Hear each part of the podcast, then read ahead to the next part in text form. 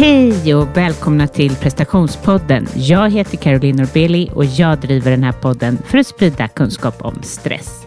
Jag gör också det här för att jag vill ta reda på hur presterar man och mår bra och hur lever man i den här världen och mår bra.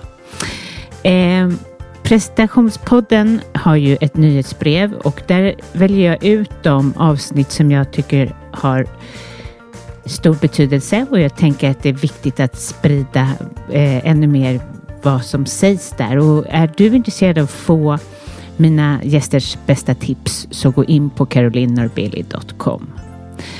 Ja, jag, eh, jag är nog eh, lite splittrad. Jag ska åka bort om några dagar eh, till eh, San Sebastian och eh, bara vara där med min man.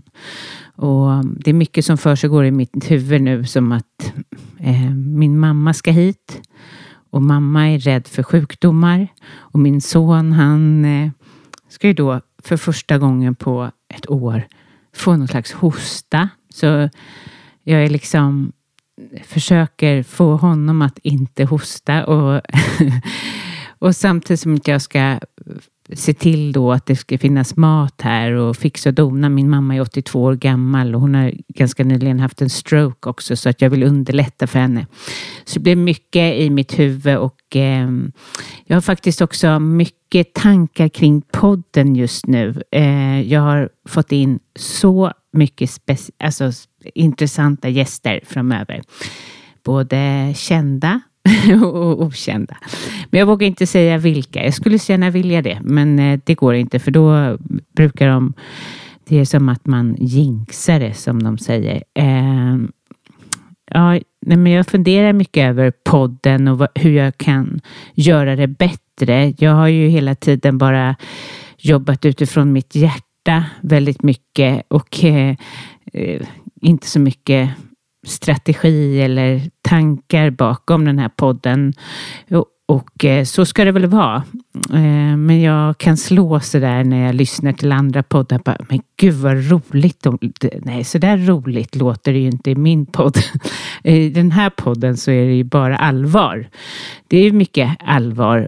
Antingen är det ju någon som har varit mattat ut sig eller så får jag reda på kunskap från eh, någon psykolog eller från någon hjärnforskare. Eller, ja, så det, är, det är ju inte så mycket utrymme för humor. men ja, jag har funderat över så här, men gud, är det för, är det för ett och just också för att jag driver podden själv. Blir det för tråkigt?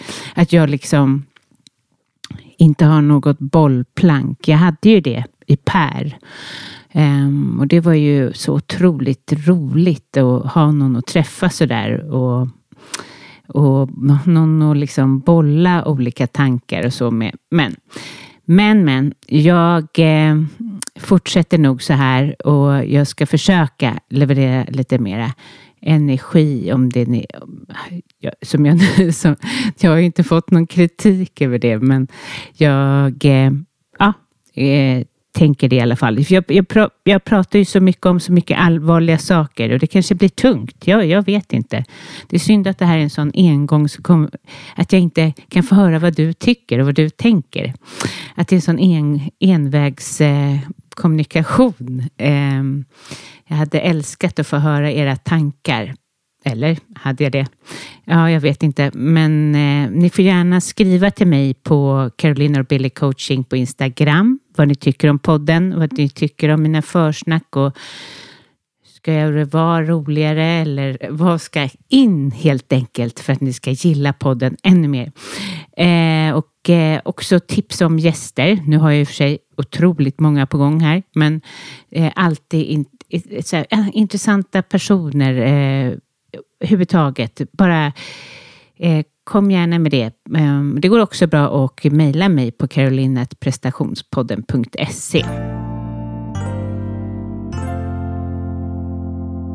Jag läste på text-tv att eh, den sorgliga nyheten att eh, antalet sjukskrivna för stress har ökat jättemycket och det är ju inte konstigt. Eh, men det är så att mellan juni 2019 och juni 2023 så ökade antalet sjukskrivna med 49 procent. Alltså det är en helt otrolig ökning.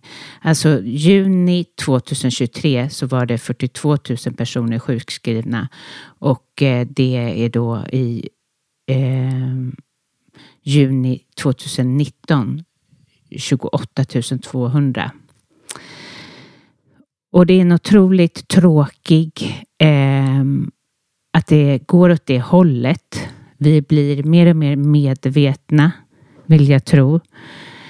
Men eh, kraven och samhället blir ännu mer svåra att, eh, ja, att hantera helt enkelt. Och eh, jag, jag känner ju då, om jag någonsin tvivlar på att den här podden faktiskt behövs, så behövs den.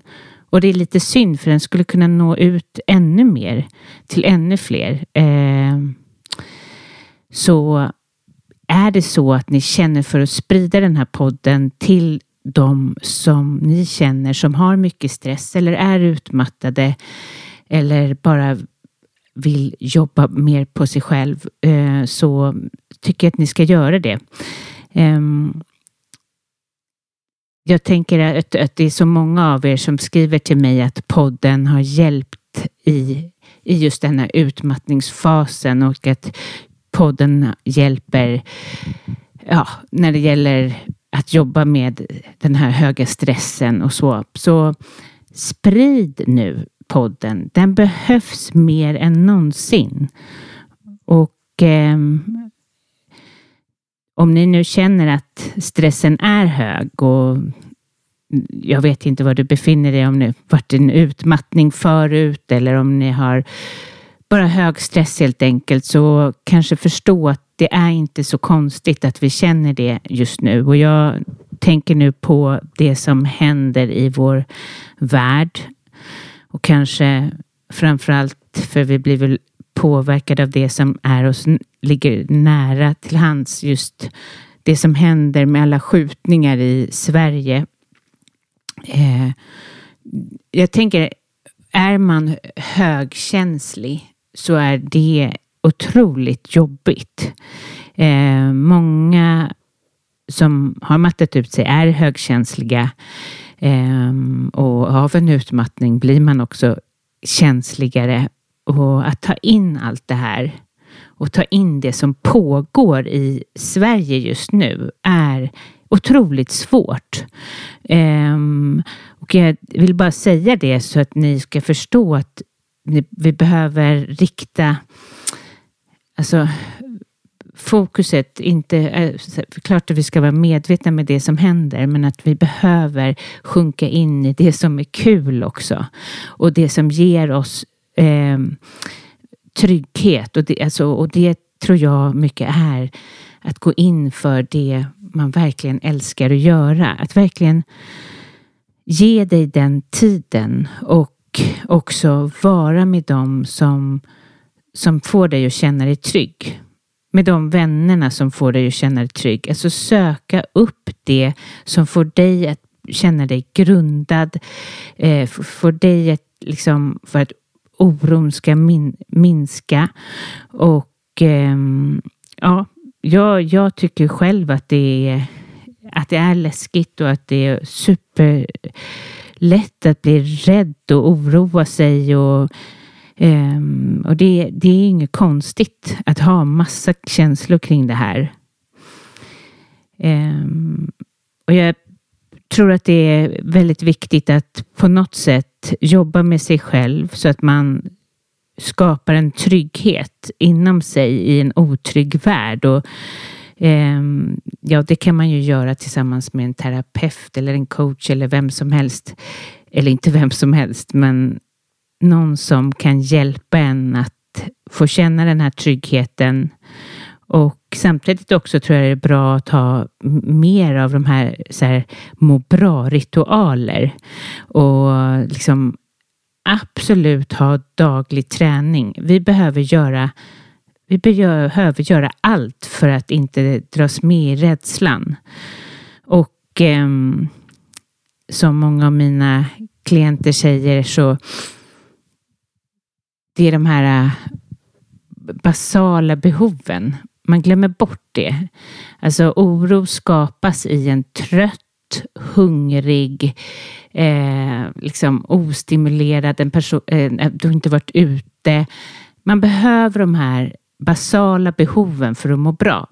Och i den här tiden så är det vår uppgift nu att försöka må så bra som möjligt så vi kan ge vidare till varandra och för att ja, världen behöver att, vi, att det finns några grundade personer. Och för att inte liksom haka fast vid den här rädslan att det har skjutits någon i närheten av en själv igen och utan försöka komma tillbaka till sin grund. Alltså, eller snarare bara här är, se rädslan, att vi har den.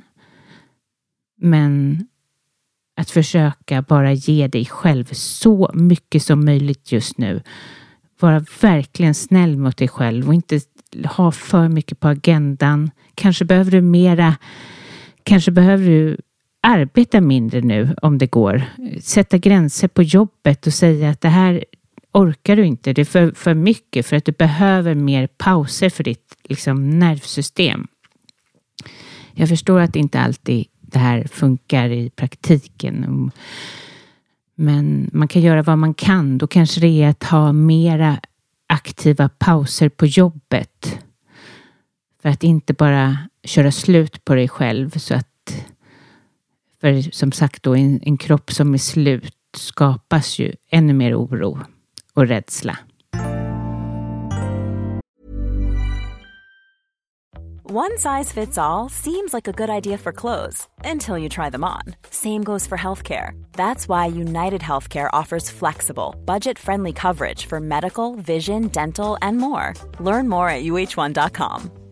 There's never been a faster or easier way to start your weight loss journey than with PlushCare PlushCare accepts most insurance plans and gives you online access to board-certified physicians who can prescribe FDA-approved weight loss medications like Wigovi and Zepbound for those who qualify. Take charge of your health and speak with a board-certified physician about a weight loss plan that's right for you. Get started today at plushcare.com slash weight loss. That's plushcare.com slash weight loss. plushcare.com slash weight loss. Quality sleep is essential. That's why the Sleep Number smart bed is designed for your ever-evolving sleep needs. Need a bed that's firmer or softer on either side? Helps you sleep at a comfortable temperature? Sleep Number smart beds let you individualize your comfort so you sleep better together. JD Power ranks Sleep Number number 1 in customer satisfaction with mattresses purchased in-store. And now, save 50% on the Sleep Number limited edition Smart Bed for a limited time. For JD Power 2023 award information, visit jdpower.com/awards. Only at a Sleep Number store or sleepnumber.com. Planning for your next trip? Elevate your travel style with Quince. Quince has all the jet-setting essentials you'll want for your next getaway, like European linen premium luggage options, buttery soft Italian leather bags, and so much more. And is all priced at 50 to 80% less than similar brands. Plus, Quince only works with factories that use safe and ethical manufacturing practices. Pack your bags with high-quality essentials you'll be wearing for vacations to come with Quince. Go to quince.com/pack for free shipping and 365-day returns.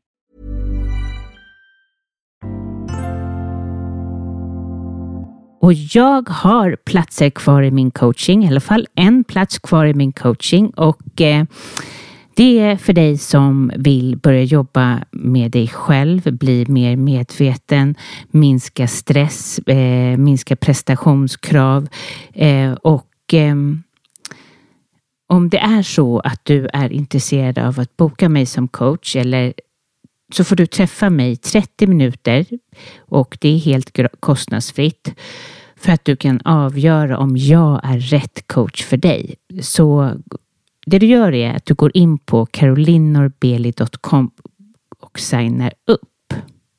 Ja, i maj går ju resan till Deja med eh, alltså retreat eh, där vi vandrar, yogar, mediterar, äter god mat, bor i ett fantastiskt hus med pool uppe i bergen, skymtar havet. Eh, vi har det underbart tillsammans och jag har som sagt fått jättemånga som är intresserade. Det är klart, det är långt kvar än, men är du också intresserad av att åka med så gå in på carolinorbeli.com. I det här avsnittet så träffade jag Björn Hedensjö som är psykolog, författare och utgör ena halvan av programledarduon till podden Dumma människor. Ehm, och eh, jag hade jättemånga frågor till honom för han har skrivit böcker inom ämnen som intresserar mig väldigt mycket som ja, stress, eh, sömn men också eh, att bli, eller den handlar om, om eh, boken heter Omtyckta människor, omtyckta människor och där han ger eh, läsarna nycklar till att hur blir man omtyckt? Och det är ju superintressant. Så jag försökte ställa så många frågor som möjligt gällande det här och eh, jag hoppas att du tyckte det var lika intressant som jag. Så lyssna till Björn Hedensjö.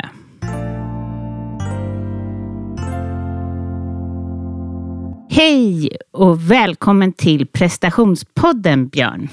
Så mycket kul att få vara med. Jätteroligt och för de som inte vet vem du är, berätta, vad jobbar du med? Ja, jag är ju legitimerad psykolog så att jag har en eh, mottagning i Stockholm. Eh, men där jobbar jag bara en dag i veckan. Så att eh, en dag i veckan har jag klienter då, eh, som kommer till mig med mm. alla möjliga typer av problem. Ibland är det diagnoser, ibland inte. Eh, allt möjligt. Och sen så eh, gör jag en podcast också som heter Dumma människor. Eh, en populärpsykologisk podcast tillsammans med Lina Thomsgård. Så det lägger jag en del tid på. Och sen så är det också ganska mycket live-grejer nu. Eh, livepoddar och föreläsningar och sånt där som, som jag gör antingen tillsammans med Lina eller på egen hand. Eh, och sen så skriver jag böcker också. Uh, har skrivit en om stresshantering, en om sömn mm. och mm. en om ledarskapspsykologi. Och nu har jag skrivit Omtyckta människor, min senaste bok. Ja, och alla de ska vi benämna eller prata om här eh, passar ju väldigt bra in i podden, mm. i den här podden. Vad tror du det som gjorde er, alltså er podd är ju otroligt populär och är jättehärlig och jag har lyssnat till er. Även om jag, jag lyssnar hela tiden in mig på nya, men, eh, nya intervjuer så jag följer sällan eh, poddar. Ja. Alltså så för att jag lyssnar på nästa intervju jag ska ha, ungefär mm. så. Eh, ja. Men eh, den är jättehärlig. Vad tror du har gjort den att... Eh, eller framförallt, hur kom det sig att ni startade den? Uh, idén var faktiskt Linas. Så att, uh, det var Lina, min poddpartner, som hörde av sig en dag. Uh, hon, jag tror att hon kände att det saknades någon eh, någon podd som handlar om allt knasigt vi människor håller på med. den, den heter ju mm, Dumma, män, dumma människor. Då, så, att, ja. eh, så att varje avsnitt handlar på något sätt om eh,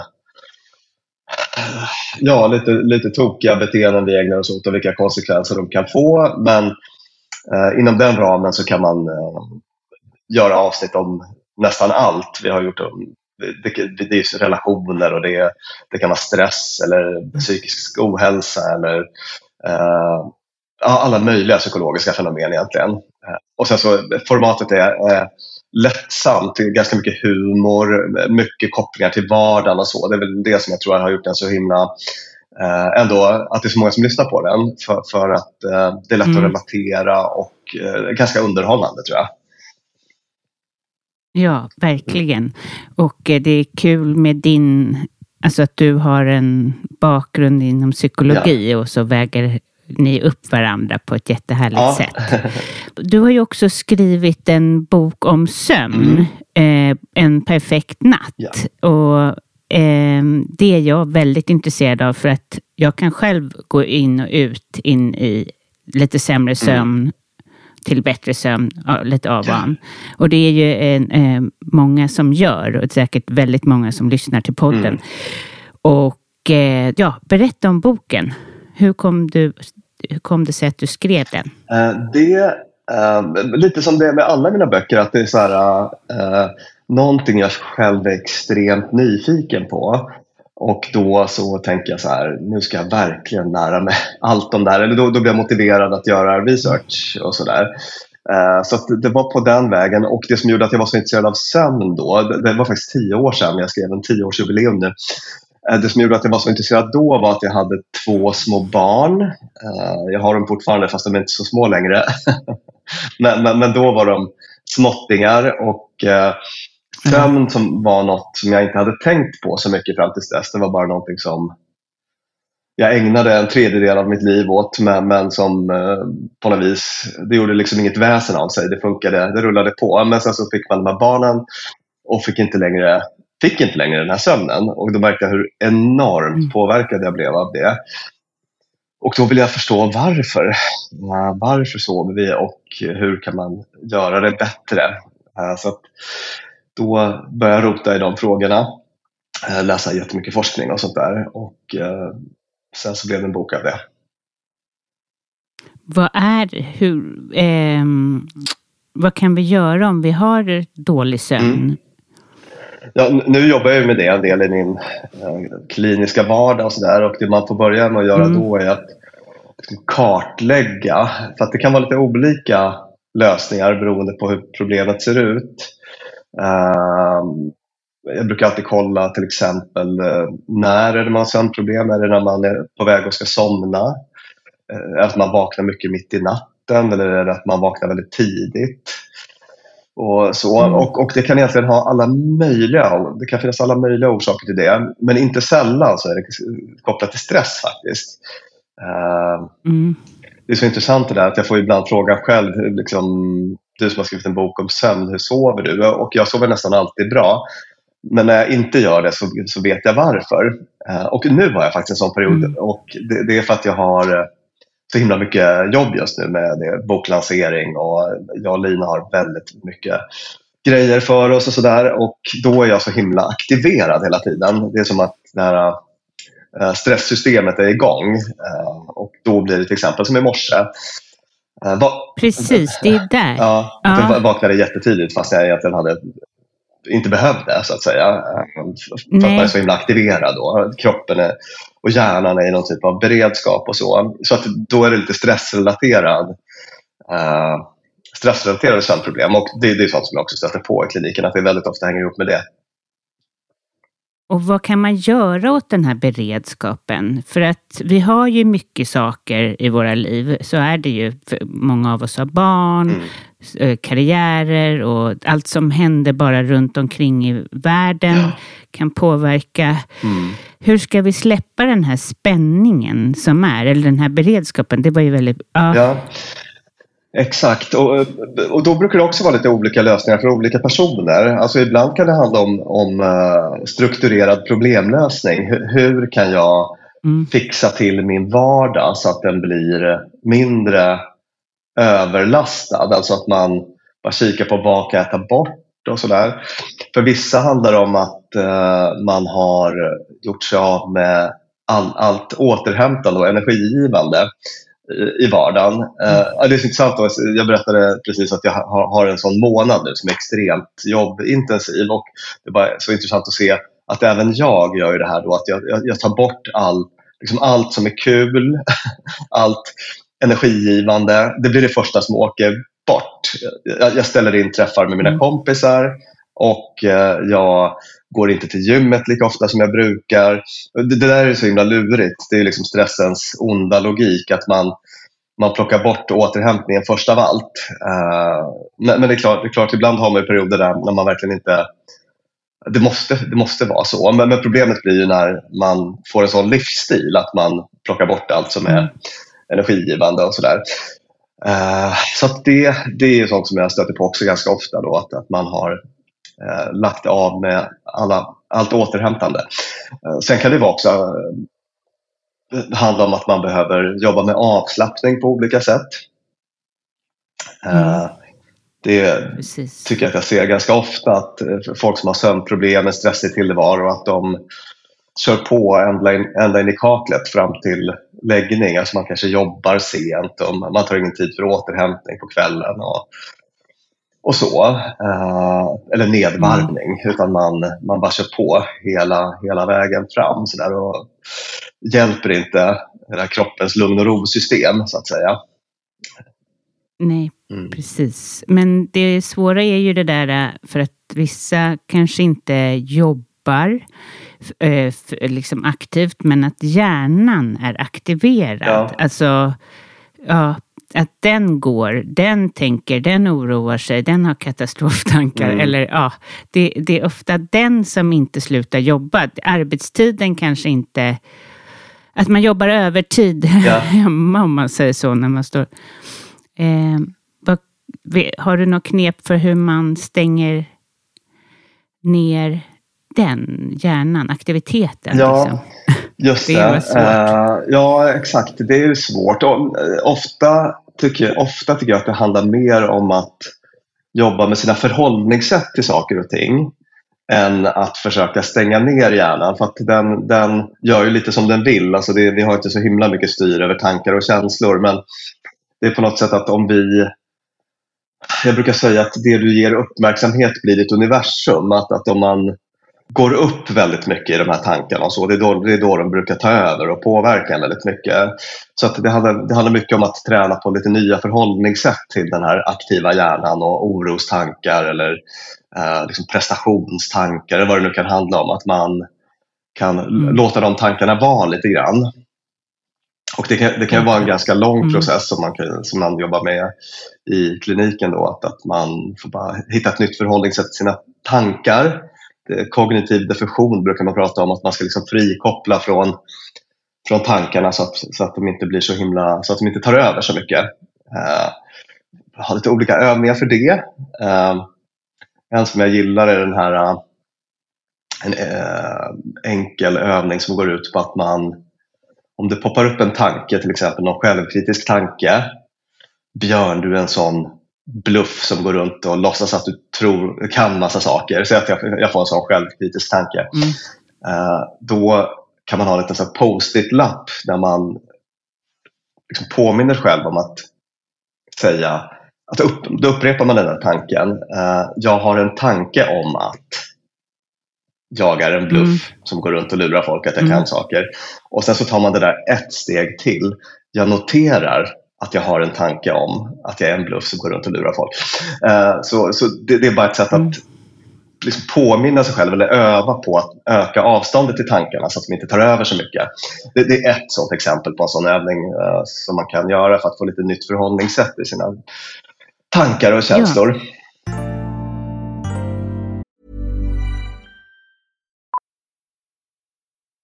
Millions of people have lost weight with personalized plans from Noom. Like Evan, who can't stand salads and still lost 50 pounds. Salads generally for most people are the easy button, right? For me, that wasn't an option. I never really was a salad guy. That's just not who I am. But Noom worked for me. Get your personalized plan today at Noom.com. Real Noom user compensated to provide their story. In four weeks, the typical Noom user can expect to lose one to two pounds per week. Individual results may vary. One size fits all seemed like a good idea for clothes. Nice dress. Uh, it's a it's a t-shirt. Until you tried it on. Same goes for your health care. That's why United Healthcare offers a variety of flexible, budget friendly coverage for medical, vision, dental, and more. So, whether you're between jobs, coming off a parent's plan, or even missed open enrollment, you can find the plan that fits you best. Find out more about United Healthcare coverage at uh1.com. That's uh1.com. Millions of people have lost weight with personalized plans from Noom, like Evan, who can't stand salads and still lost 50 pounds. Salads, generally, for most people, are the easy button, right? For me, that wasn't an option. I never really was a salad guy. That's just not who I am. But Noom worked for me. Get your personalized plan today at Noom.com. Real Noom user compensated to provide their story.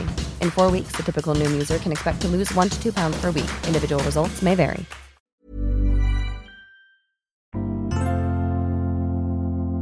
Förresten, hur kom det sig att du blev psykolog? Um, Ja, eh, det, precis. Det var faktiskt det är min andra karriär. Jag var journalist och mediechef tidigare. Hade mitt sista jobb på DN, eh, Dagens Nyheter.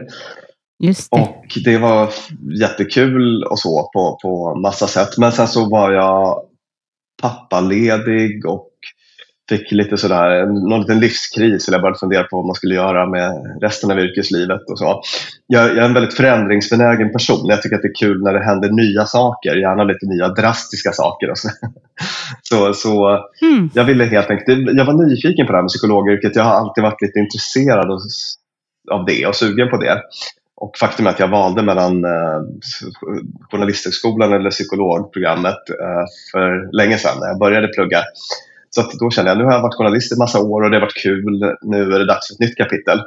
Och det kan säkert bli så att jag hittar på någon ny karriär. Jag kanske blir arborist eller någonting om tio år. Vi får se.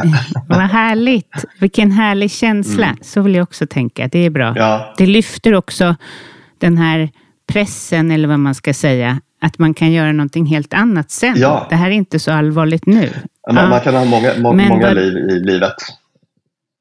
Precis, men var du den här personen som folk vände sig till innan eller vad fick, alltså, som folk öppnade sig upp? Ja, lite. Jag tror att det, det är väl en ganska vanlig erfarenhet tror jag, bland mina kollegor också, att mm. man har Uh, har bra erfarenheter av det på något sätt. Att man dels är intresserad av andra men också att andra har kanske lätt att öppna, öppna upp och sådär. Uh, uh. Och att man kanske har fått så feedback att uh, du borde bli psykolog och så att man kanske har hört det på, på festen och sådär. Har du många män som kommer till dig? Det är väl något fler kvinnor, kanske 60-40 eller något sånt där skulle jag säga. Ah. Men jag tror att det är ganska okay. representativt för hur det ser ut. Mm. Att, mm. att, kvinnor är lite bättre på att söka hjälp och så. Ta mm. Precis. Om vi går tillbaka till det här med sömnen. Ja. Eh, om man vaknar, eh, jag vet att det är många som vaknar vid fyra, mm. alldeles för tidigt. Eh, hur gör man? Eh, alltså, ofta så innebär ju det en stress att vakna vid fyra. Alltså man känner bara så här, nej men gud, jag borde, det här kommer inte jag orka. Mm. Har du några knep om vad man ska göra då? Ja, precis. Och det, det, finns ju också många som vaknar lite tidigare också. Den här vargtimmen-grejen. Ja. Uh, två kanske och så, två, tre uh, och fyra.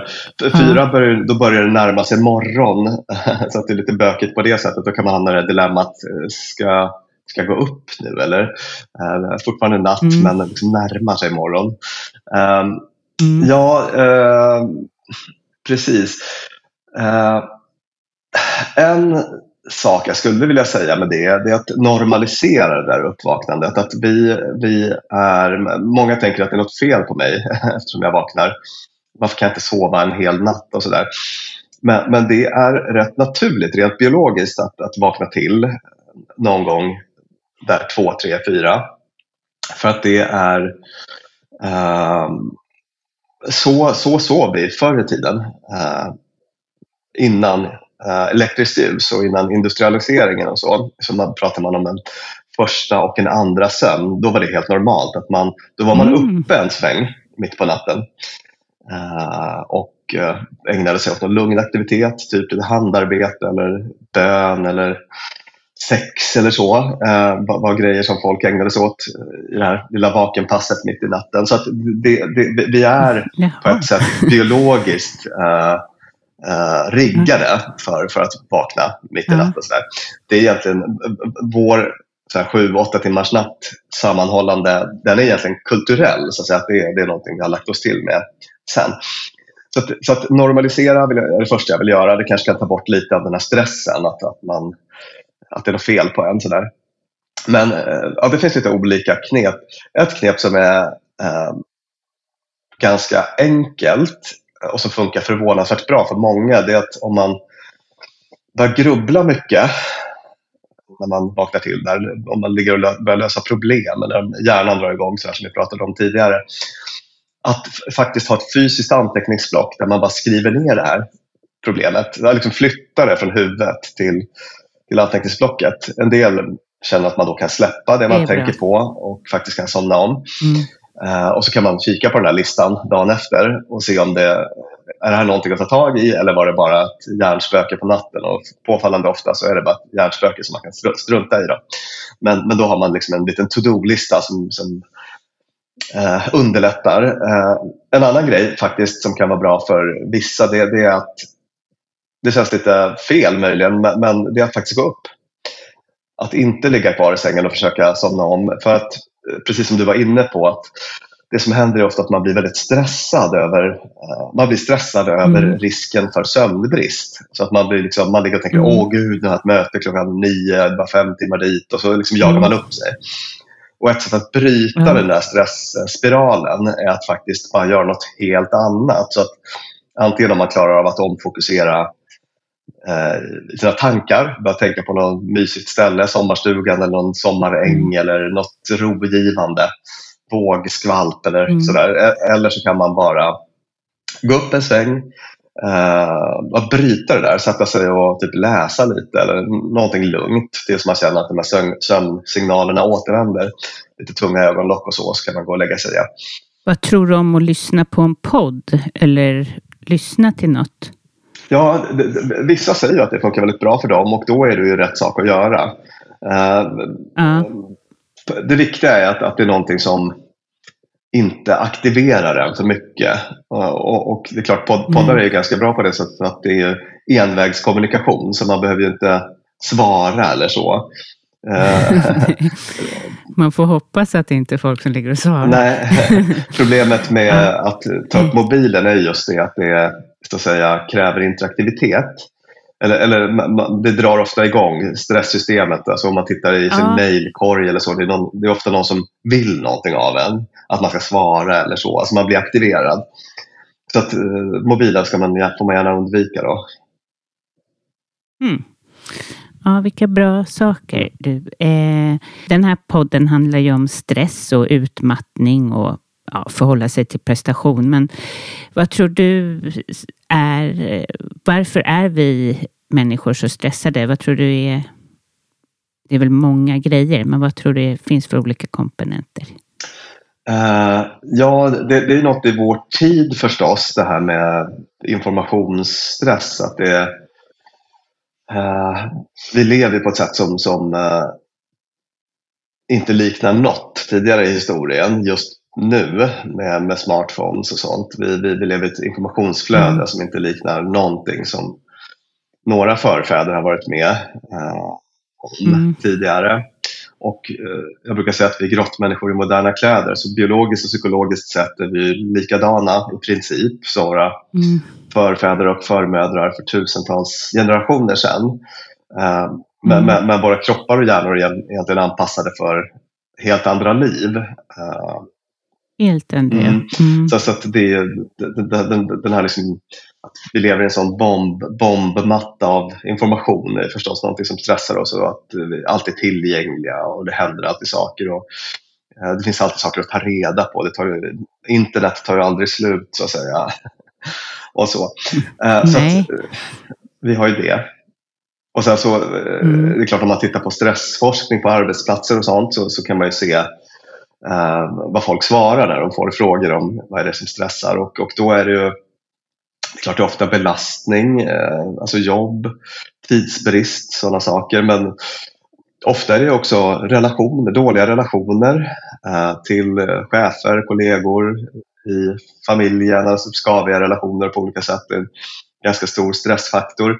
Det är en stor stressfaktor när vi inte känner att vi har kontroll också på olika sätt. Det kan handla om att man har höga krav på jobbet men inte riktigt så mycket mandat eller frihet i, i sin yrkesroll.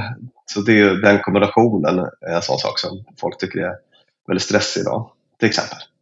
Och ha, precis, och kanske ha för mycket ansvar och det är för fritt. Men det ja. kanske inte är så många eh, Nej, men en del så kan det också vara. Så kan ja. det också vara, absolut. Ja. Då blir det också en brist eh, mm. på kontroll på något sätt, att man känner att man inte riktigt kontroll på läget. Men för du har ju skrivit en bok eh, som är byggd på ACT, men nu hittar jag inte här. Vad, vad heter den? Den heter tid, stress... tid att leva. Ja, förlåt. Mm. Tid att leva. Mm. Eh, berätta, alltså vad är ACT och eh, hur kan alltså övningar eller vad man ska säga inom ACT hjälpa oss att minska stress? Mm. Uh, ACT är en terapiform i uh, KBT-trädet brukar man säga. Alltså det, det, det, Mm. Uh, den är, det, är samma teoretiska bas som i KBT, inlärningsteori, brukar man prata om mm. då. Uh, och rent konkret så, så ACT står för Acceptance and Commitment Therapy. Så, så att acceptance det handlar dels om det här med eh, eller acceptance handlar om, om acceptans, att man, det här som vi har snuddat vid tidigare i, i vårt samtal mm. nu, det här med att man har inte så himla mycket kontroll över sina tankar och känslor. De, de, de, de är som de är. Så att uh, vägen till ett, till ett bra och rikt liv är egentligen att uh, jobba mycket med sitt förhållningssätt till tankar och känslor. Mm. Då, snarare än att försöka ändra på saker och ting. alltså ändra tankar och känslor. De, de är vad de är. lite grann så. Mm. och sen den här commitment-delen, det handlar, det handlar om det som vi har kontroll över, nämligen vårt beteende. Uh, för det kan vi ju välja. Uh, vi kan välja att sätta en fot framför den andra. Uh, sånt vi gör med våra kroppar ute i världen, så att säga. Mm. Det, det, har vi kontroll över. Så att, det är en väldigt viktig del i den här terapiformen, att faktiskt ändra sånt som, som går att ändra. och det är en terapiform som påminner mycket om den här sinnesrobönen som är så himla vacker. Den här som används inom ja. anonyma alkoholister bland mm. annat. Um, ja. Nu minns jag den inte ordagrant men det handlar om att uh, man ska få kraft att uh, acceptera det man inte kan förändra och, och mod att förändra det som man faktiskt kan förändra. Uh, och det, mm. det, är en ganska bra sammanfattning av den här terapiformen.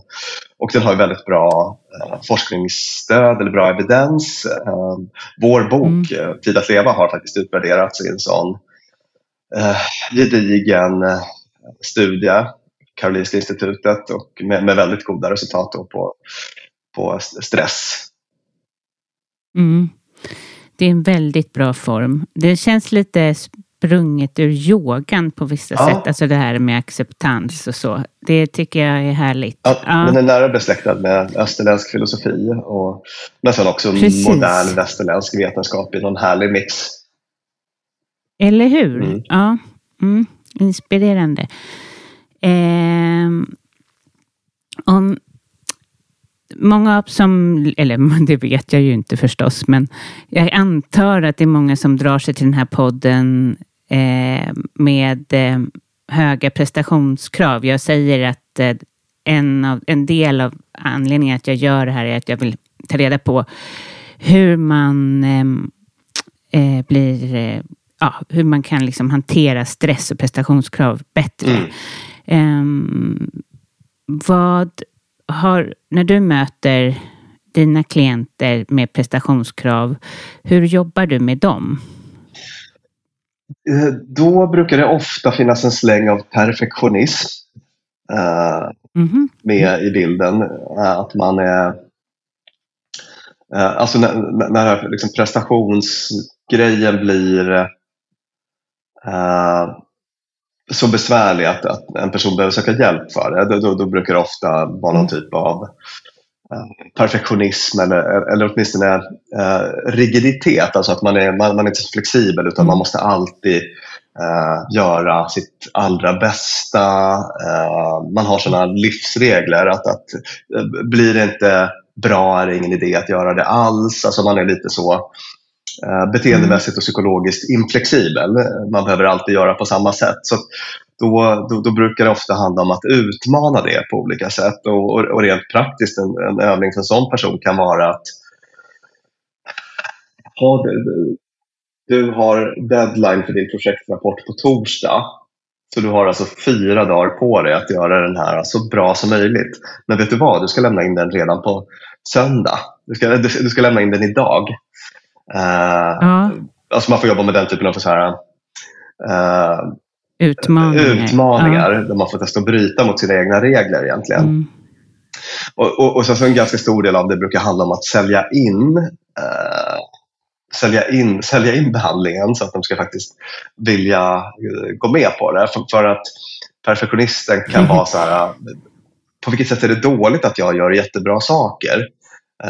De kan mm. inte riktigt gå med på att det är att det är ett problem och, ibland och då får man mm så, så, men ett sånt exempel skulle kunna vara om eh, man har en klient som lägger otroligt mycket tid, som det är en person med ett fint vd-jobb som lägger jättemycket tid på att eh, fixa typsnittet i en powerpoint, lägger hela söndagen på det för att det ska bli helt perfekt mm. inför någon styrelsedragning på måndagen. Då kan man ju faktiskt eh, ändå argumentera för den personen att tänk om du skulle lägga alla de åtta timmarna på affärsutveckling istället, vore inte det mycket bättre? än att du ska sitta och flytta typsnitt i, i Powerpoint. Så att, det är ju det att den här perfektionismen blir ofta ineffektiv. Eh, det, det, det är ju inget eh, det, det, är inget, det är inget bra sätt att prestera. Så, så, så, att, så att det, kan, det kan också vara ett sätt att faktiskt sälja in behandlingen och, och få de här personerna att börja bryta mot sina egna regler och upptäcka att det funkar också. Mm. Ja, det är bra. Eh, ja, och eh, nu kommer vi till din bok som du är ute med nu som håller dig vaken på nätterna. Eller en del. Ja. Mm. Eh, omtyckta människor. Ja. Forskning, knepen och prövningar som gör dig likeable. Ja. ja. Så intressant. Eh, varför, vad fick dig att skriva den boken? Eh, det var... Eh, dels gjorde vi ett poddavsnitt som heter 10 sätt att bli omtyckt som blev extremt lyssnat. Jaha, eh, vad kul. Och då märkte jag att ja, men folk är väldigt intresserade av det här. Jag kände själv att jag tyckte att det var väldigt intressant att göra det poddavsnittet. Och sen mm. så eh, dessutom är det så att, att jag stöter ofta på den typen av problem i kliniken. Att det är folk som har lite svårt att få relationer att funka, alltså vänskapsrelationer som inte blir tillräckligt djupa och intima. Eller att man har svårt med också enkelt vardagligt socialt samspel, grillkväll hos grannen och så. Eller i sin kärleksrelation att man inte känner att man får någon riktig kontakt med sin partner och, och sådana saker. Så att, eh, och jag tänkte det saknas liksom en sån bok med en väldigt konkret bok med massa tips, övningar och så om hur man fördjupar och får mm. till eh, relationer, så sociala färdigheter. De beteenden som gör mm. oss det kommer bli... omtyckbara. Så, där. Eh, så att då skrev mm. jag den själv. det, eh, och Alltså, vad, vad, är, vad är det för knep vi behöver? Kan alla bli likeable? Äh, Eller ja, ligger det i oss? alla kan bli mer likeable, uh, skulle jag säga. Uh, det, det, är min tes och det tycker jag också att jag har sett mycket i, att, i kliniken. Så att det finns många sådana övningar och grejer som ger väldigt snabbt och bra resultat. Man går ut och testar, mm. upptäcker mm. att det funkar. Och det som är så tacksamt är att livet blir ofta mycket roligare. Alltså det, de här övningarna är belönande i sig. Alltså, man kanske går ut och testar det på en middag och upptäcker att shit, det här var den roligaste middagen på sex år. Uh, för att man får lite ny mm. kontakt med, med folk och så. Gud vad härligt. Ja, så, så, så, så att det, det, det, är väldigt tacksamt att, att uh, faktiskt jobba med sin likability på det sättet. Mm. Uh, Men hur har du hittat de här, hur har du liksom kommit fram till olika knep? Ja, det, det, finns en hel del forskning så, så, att, så att allt, är, ja. allt är egentligen baserat i forskning då. Um, och sen så en del övningar har jag hittat på själv, andra är sådana lite mer etablerade. Men, men, allt är kopplat till sånt som man vet funkar och har sett i, i mm. olika studier och så. Men vad kan det vara till exempel?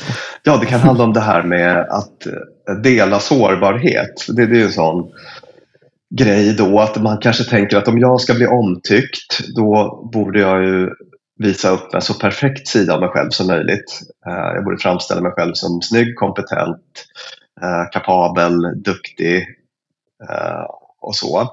Men det är en typisk grej som faktiskt ökar avståndet till andra för att vi, vi tycker om när vi kan relatera till andra människor, när vi får se liksom hela människan och även mm. även andra sidor och så. så att det, det, det är ett sånt extremt tydligt forskningsfynd då, att, att riktig djup vänskap uppstår när folk börjar våga eh, liksom blotta de där sidorna av sig själv. Att man kanske berättar om misstag mm. eller något man tycker är jobbigt eller svårt eller, eller vågar vara sårbar på andra sätt. Det kan handla om att man att ge en komplimang är också sårbart. Eh, eller att berätta om något man är stolt mm. över. Alltså när man vågar öppna upp helt mm, enkelt. Blotta sig. Ja, blotta sig lite. Mm. Det, det, det, är då, det är då vänskap och, och intima relationer uppstår. Ja, men jag tycker det är så lite grann att när man var yngre, innan man hade bildat familj och allting, så var det lättare att blotta sig. Att folk har blivit lite mer så här, man går på en middag och ingen som klagar på sin man längre, som vi vet alla. Alltså, mm. Vi vet vad som försiggår, men det är lite mer stolt. Det är som att man har blivit, eller man, jag vet inte. Ja, nej men eh, det... Ja, men jag var säkert ganska bra på att blotta mig förut, men man märker att ingen annan gör det. Mm. på, ja, så här mitt i livet. Det blir lite trist, ja, det ska jag tipsa dem om. Ja. Lite tråkigt, ja väldigt tråkigt och lite så här, alltså, så stängt. Det blir stängt. Den känslan man får då är att vi, mm. det finns ingen tillit i, i den här relationen. Mm. Vi måste sitta och hålla upp någon typ av fasad. Och så sitter man och vaktar mm. på sig själv istället för att uh, mötas och connecta. Exakt. Mm. Ja, det ska jag ta upp. Mm. Vad tips ifrån dig. Jag har massa övningar ja. av den typen i boken. Ja, ja. Eh, men jag intervjuade väldigt tidigt i podden för säkert sju år sedan eh, en kvinna som heter Åsa Lundqvist Coey. Vet du vem det är? Nej, det gör jag inte. Eh, hon, hon påstod att, eh, och det var väldigt nytt för mig då, att det inte mängden jobb som bränner ut oss, utan det är oftast relationer. Mm. Relationer på företagen. Mm. Eh, håller du med om det? Eh, hon har en jättebra poäng. Jag har hört andra säga det också, att, att, att liksom relationer mm. som, som stressfaktor är underskattat. Att det, det, det är verkligen något som uh, för många är huvudproblemet. Och, mm. Så jag tror, jag tror att det ligger mycket i det. Ja, mm. verkligen. Eh, och eh, ja, Har du några fler tips från boken? Um, ja, jag har ju så himla många tips. Jag har 224 sidor så att jag får nästan ett, urval, ett, ett urvalsproblem nej, jag förstår, här. jag har frågat dig så många frågor nu. Så att, men, ja. men, ja, ja. Nej, men det finns ju ett enkelt tips som jag tycker är, det är väl kanske det tips som ger bäst likability-effekt med minst insats. Det är att börja ställa följdfrågor. Att ställa fler följdfrågor. För det tycker folk är väldigt mysigt. Uh, det man visar någon ja. om man ställer en följdfråga det är att uh, det du precis sa är tillräckligt uh, Alltså, jag hade min uppmärksamhet. Jag var så uppmärksam att jag mm. hörde vad du sa och kan ställa en till fråga. Och det du sa var dessutom mm. så intressant eller relevant eller kul att jag vill veta mer mm. om det. Så att man känner sig väldigt sedd när man får en följdfråga. Det är också en sån grej som det finns roliga studier på att vi tycker jättemycket om folk kul. som ställer följdfrågor till oss. Ja, mm. och det gör man ju verkligen för att det kryllar inte. nu låter jag väldigt bitter här, men jag tycker inte det kryllar människor som ställer frågor överhuvudtaget Nej, nu för tiden. Mm. Det är väldigt egofixerat. Jag har en här där jag bor. Han ställer alltid så otroligt mycket frågor. Mm. Eh, och jag blir så lycklig mm. med honom. Jag brukar säga att han är den trevligaste i hela Bromma. Ja, Han är den enda som ställer frågor. Mm. ja, jättehärligt mm. att få en till fråga och någon som är intresserad ja. faktiskt. Så det ska man våga och jag tror att det är många som är rädda för det. Att man sådär på jobbet, man gör sin grej och mm. så, men att våga gå, det, det krävs ju lite mod i det du beskriver här. Eller hur? Ja, mm. och jättemycket av boken handlar om hur man övervinner inre hinder som, som stoppar oss från de här äh, positiva beteendena mm. som fördjupar relationer. Mm. mm. Ja, vad roligt. Tack snälla för att du kom hit. Det var så härligt att höra dina tankar eh, kring, all, ja, kring de här olika ämnena mm. som, jag, som ändå går ihop. Ja, det gör det, det faktiskt. handlar ju om att... Ja, mm. eh, och om de vill hitta din bok, var finns den någonstans? finns överallt där... Eller där, dina där, böcker? Ja, överallt där böcker säljs. Precis så att man kan söka på mitt efternamn, mm. Hedensjö, så hittar man mm. allihopa. Och senaste heter Omtyckta mm. människor då. Finns överallt där böcker säljs. Ja. ja, och så kan de eh, lyssna på er podd Dumma människor och om de vill följa dig på Instagram, vad Då heter jag Bjorn Hedenho, mitt namn bara. Mm. Mm. Tack snälla för att du kom hit. Jättehärligt att höra dig. Tack för att jag fick vara med. Hi, I'm Daniel, founder of Pretty Litter. Did you know cats tend to hide symptoms of sickness and pain? I learned this the hard way after losing my cat, Gingy. So I created Pretty Litter, a health monitoring litter that helps detect early signs of illness by changing colors, saving you money and potentially your cat's life. Pretty Litter is veterinarian developed, and it's the easiest way to keep tabs on your fur baby's health right at home. Go to prettylitter.com and use code ACAST for 20% off your first order and a free cat toy. Terms and conditions apply. See site for details. Hey, it's Paige DeSorbo from Giggly Squad. High quality fashion without the price tag? Say hello to Quince. I'm snagging high end essentials like cozy cashmere sweaters, sleek leather jackets, fine jewelry, and so much more. With Quince being 50 to 80% less than similar brands and they partner with factories that prioritize safe ethical and responsible manufacturing i love that luxury quality within reach. Go to quince.com slash style to get free shipping and 365 day returns on your next order.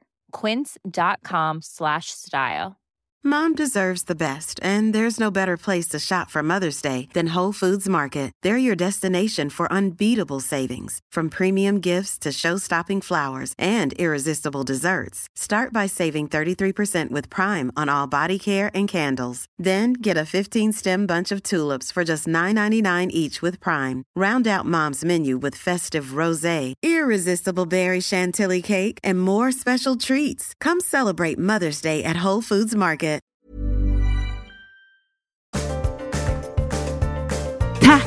Alla ni som lyssnar. Jag skulle bli superglad som jag sa i försnacket att du går in och eh, eller att du sprider podden. Podden behöver spridning eh, och eh, och ännu gladare blir jag kanske om du går in på din app där du lyssnar ifrån och lämnar fem stycken stjärnor.